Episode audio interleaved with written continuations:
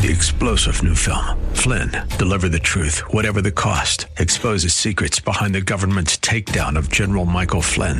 Flynn knew what the intel world had been up to. He ordered the first audit of the use of contractors. This set off alarm bells. He told the truth. He was the most dangerous person for Donald Trump to hire. They had to get rid of Flynn. Flynn, deliver the truth, whatever the cost. Available now. Watch it today. Go to salemnow.com. Salemnow.com. You might call it the tail wagging the dog, getting the cart before the horse. There is a danger to worship. We'll talk about that as well as the delights of worship coming up next.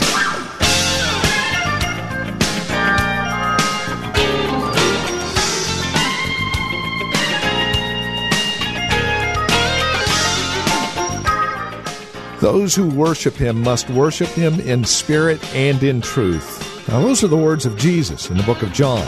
And indeed, if we don't worship in spirit and in truth, we find ourselves in danger of false worship.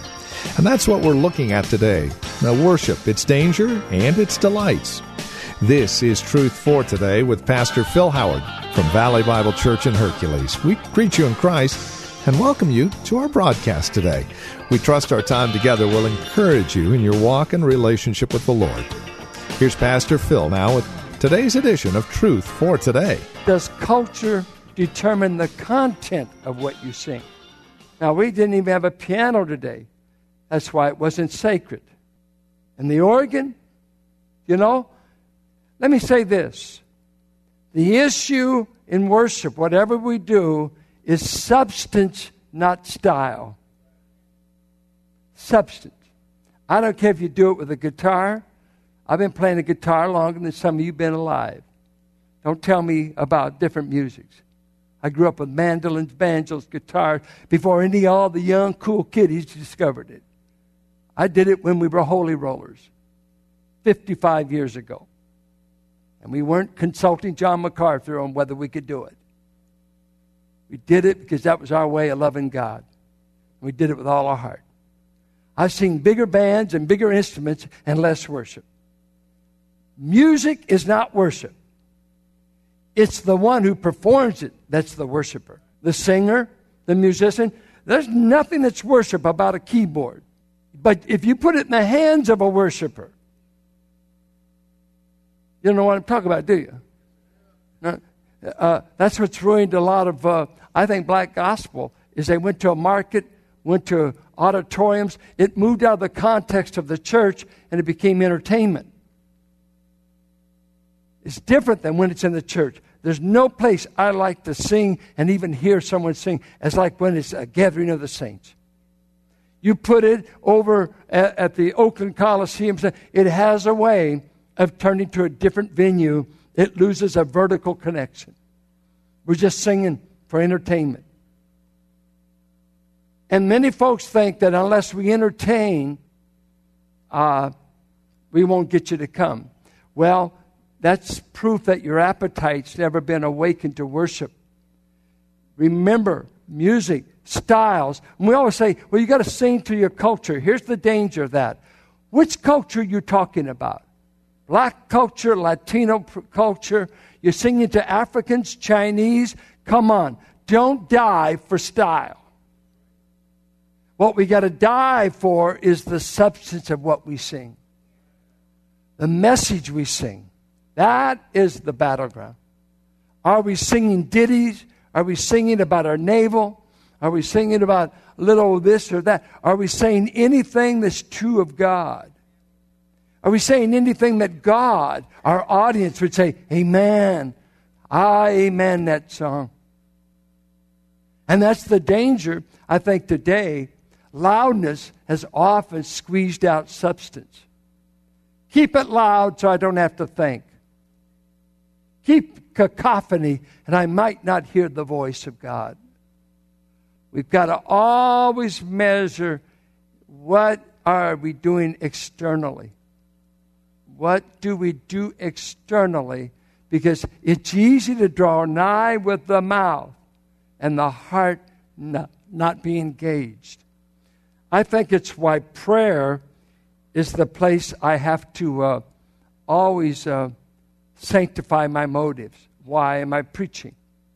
Is it to do something that wows a, a group of people? Or is it something heaven amens? I think something else you need to know about worship. Two things truth and emotion.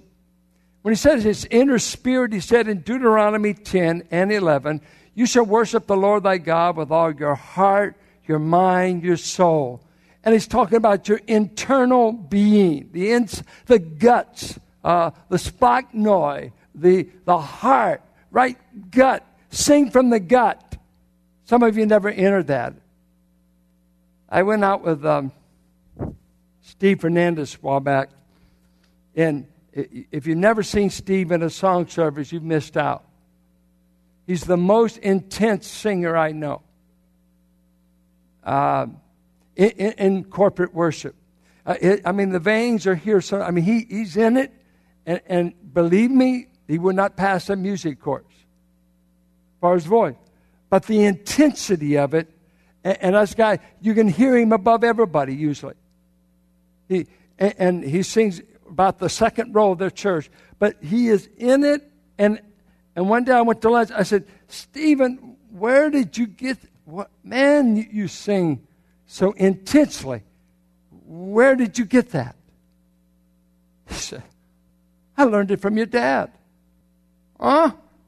Yeah, he said, there's three of us in the church that learned to sing with your dad Larry, Steve, and Frankie Griffith.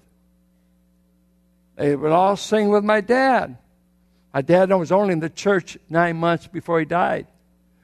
But Steve described it and broke down crying while we were at Applebee's. He said, You know, now I grew up as a Roman Catholic boy. We didn't sing. I went there when it was still in Latin. We listen. But then I come to Holy Ghost Hall and I start hearing this man sing and he said, He's the only person I'd ever heard that I thought they were singing into heaven.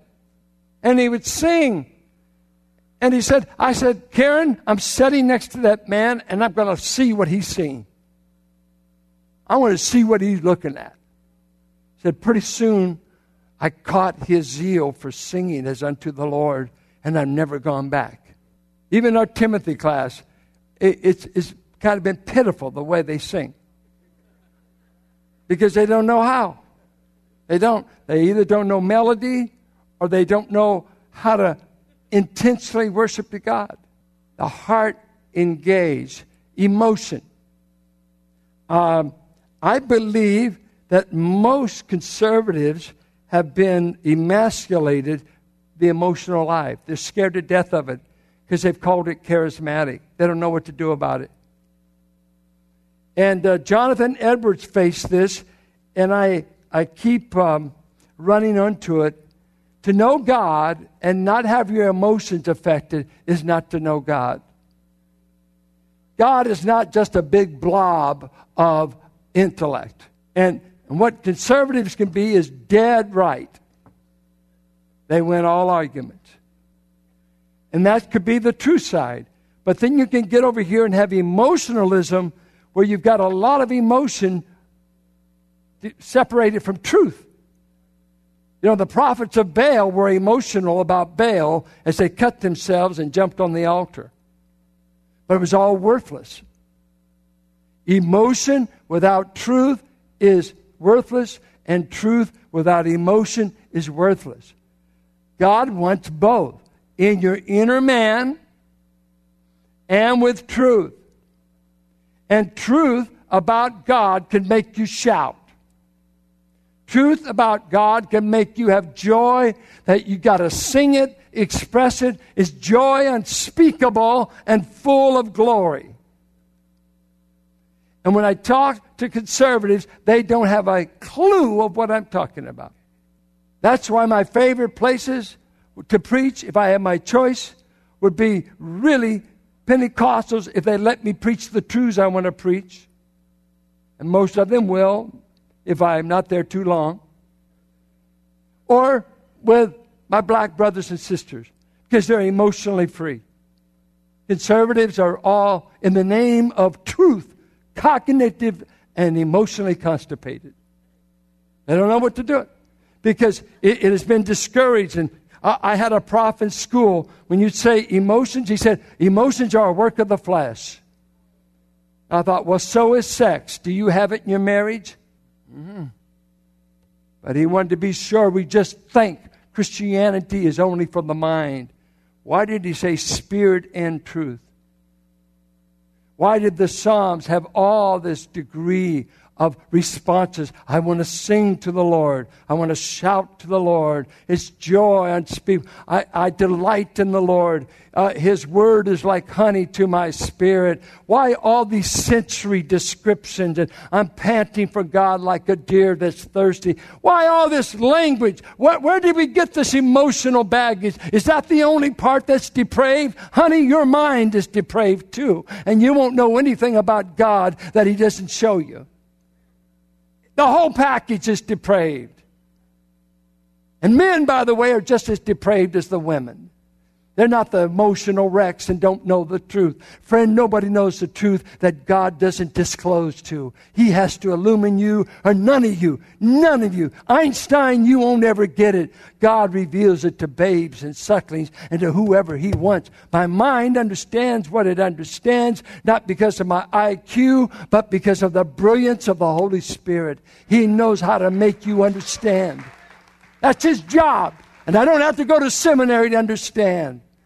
See, my burden for this church, I thought laymen could understand the truth if we quit treating it like a seminary, white, middle class, private sector. No, truth is for the children of God, no matter what color, what social status, or where they are. If some of us bimbos will preach it and tell you, you come tonight and you can understand more about God than I did the first semester of seminary because I couldn't define God in the first semester. No, it's the Spirit. He makes His people, His sheep, get it. You've got to be elect. If you're not elect, you'll never get it. But when you're elect, you've been signed up for a course of illumination that it, the final class will be in heaven and it's incessant for all eternity. You'll be learning forever and ever and ever.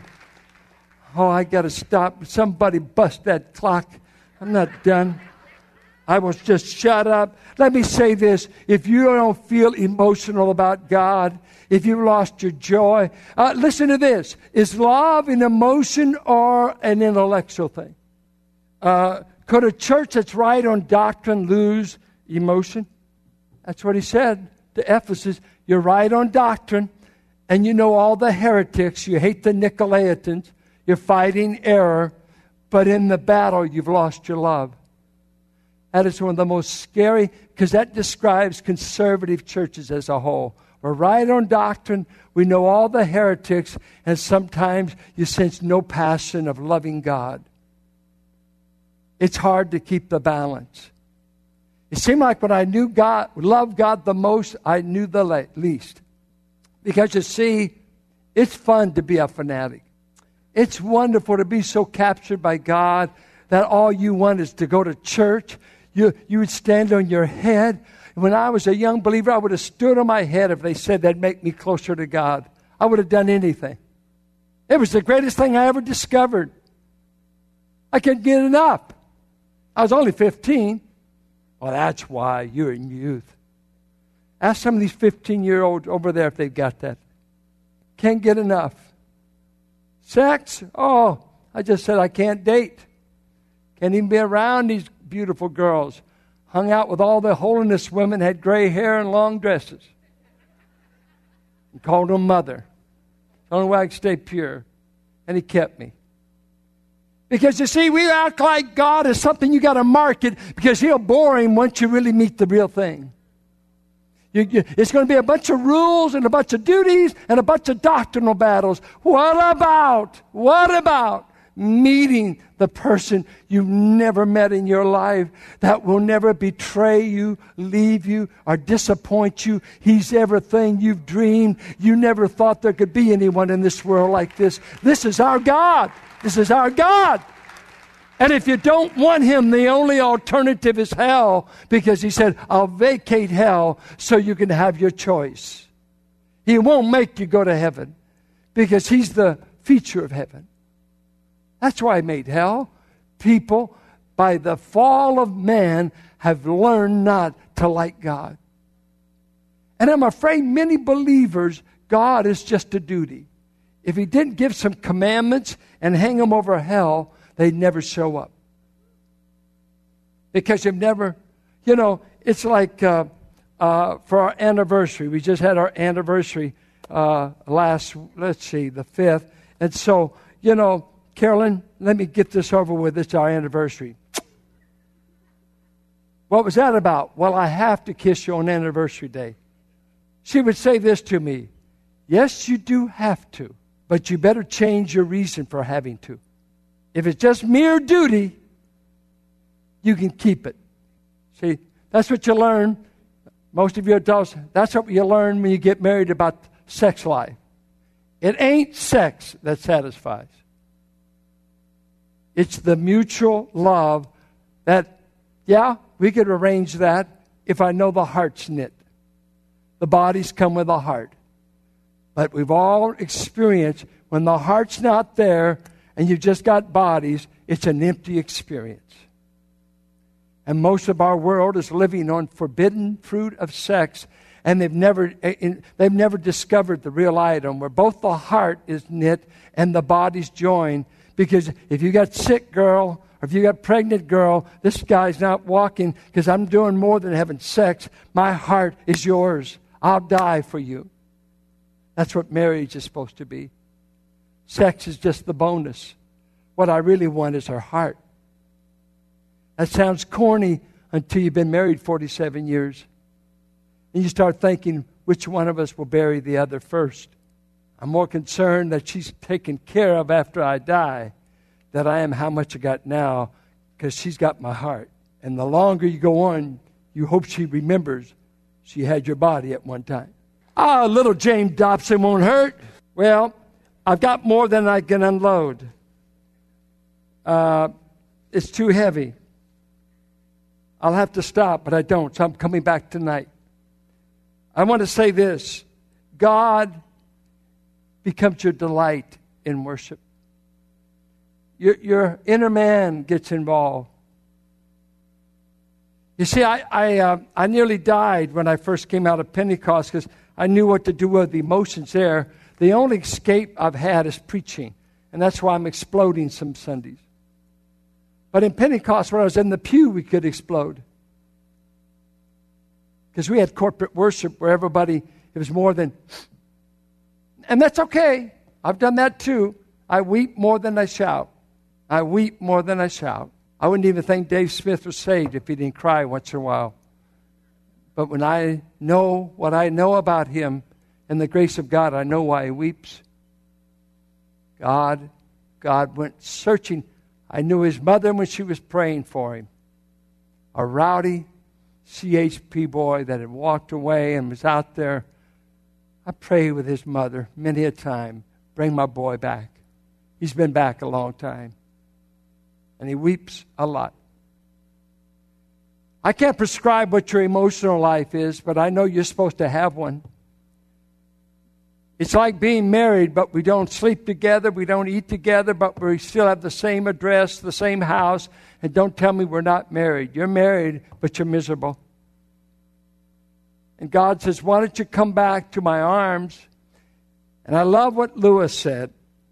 If there lurks in modern minds the notion to desire our own good and earnestly hope for the enjoyment of it is a bad thing, I submit that this motion came in from Kant and the Stoics and in a part of the Christian faith. Others were taught, don't, don't expect any joy. If there's any joy in it, it's wrong, said Kant, Immanuel Kant. Indeed, if we consider the unblessing promises of reward and the staggering nature of the rewards promised in the gospel, it would seem that our Lord finds our desires not too strong, but too weak. We are half hearted creatures, fooling about with drink and sex and ambition when infinite joy is offered to us like an ignorant child who wants to go on making mud pies in a slum because he cannot imagine what is meant by the offer of a holiday by the sea. We are far too easily pleased. And I would say this I know three things about worship that must close. According to Psalms 149, gather in the assembly that you may sing his praises together. You know, I like meeting with you on Sunday. I'm hoping to have a group of people, of elect, blood bought people in the Bay Area that will gather in Jesus' name to sing his praises. I want to get with those people wherever they are. If I could, all the churches of Contra Costa County would meet under one roof and we would have, we would sing in a way that no Mick Jagger concert could touch. We would sing and bust out the ceiling with the praises of our God. Number one, He wants us together to do it. Tonight, we're gathering again if you want more. Two, He wants us to do this in dead earnest. Not to be dead, but with everything in us earnestly because he told Laodicea, if you don't want to be spewed out, the cure, and he gave twofold cure, return to your zeal for me. And it's zestos, zelios. Return to the burning pursuit of me and repent of your self sufficient attitude that says, I need nothing. You need everything that only God can give you. There's not one deep heart need you have that money, pleasure, and the environment of this world can meet. I, I don't know, being a Christian this long, I guess if you put on the table everything this world's got to offer, if you lay down all of its kingdoms, nothing can satisfy my soul but Jesus. And I don't mean that to be pious. I'm just saying I've tasted enough of this world. I've been to enough parties, enough graduations. I've been married long enough. I've tasted of biblical marital sex. I've had tasted wine. I've gone to movies. I've seen my children raised. I've seen them say, nothing can quench my heart. Not a trip to Hawaii, not money piled up. Jesus Christ is the source of everything that makes me have ultimate pleasure. Ultimate pleasure. For all of his good gifts is what I enjoy. I got my wife and I got marriage and I got the gift of sex from him. I got the money I have from him. I got my salvation from Him. I got my children from Him. I got all I've got is Him. And those loved ones over there, five of them now of my own immediate family, a mother and father and three brothers and sisters. I got it from He populated heaven with my brothers and sisters. I would not have, I couldn't sing, I've got a longing, I'm homesick to go if I thought, It'd be hard if I knew my mother wouldn't be there. But he's he and what he's done in my loved ones is what makes heaven like a magnet to my soul. He wants us together. He wants us to be in earnest. And as I understand it, he wants us to come with expressive worship. See, if you won't express it when we're together, you're worthless to me in the meeting.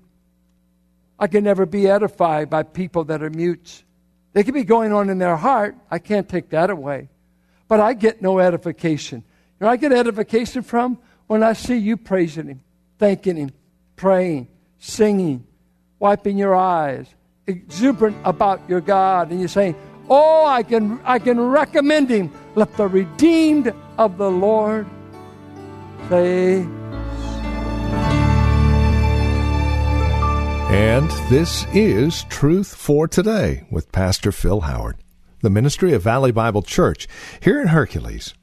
As we conclude our time together today, we would invite you to contact us if you have questions, comments about the broadcast. Maybe you have a question about your own walk and relationship with the Lord, or a prayer request. We'd love to hear from you. Please get in touch with us today. No, we have a couple of ways to do so. The easiest might be simply visiting our website, truthfortodayradio.org. You can drop us an email. We have other means of contact that you'll find there at truthfortodayradio.org. We also have a lot of resource materials available for your growth and relationship with Christ. Our design and desire is to see that you grow in Christ, grow according to His knowledge and grace. Any way we can help, well, that's why we're here. So stop by truthfortodayradio.org or simply give us a call. 855 833 9864. Again, you can reach us at 855 833 9864. Please bear in mind as you contact us that this is a listener supported ministry. As you link arms with us financially, we're able to continue the ministry here on this radio station. Prayerfully consider how you might get involved in the ministry of Truth for Today, won't you? 855 833 9864 or write to us. Our address is 1511 M. Sycamore Avenue, Suite 278, Hercules, California the zip code is 94547. And that website, once again, truthfortodayradio.org. It is a pleasure spending time with you in God's Word. We trust we'll see you next time we get together for another broadcast of Truth for Today with Pastor Phil Howard.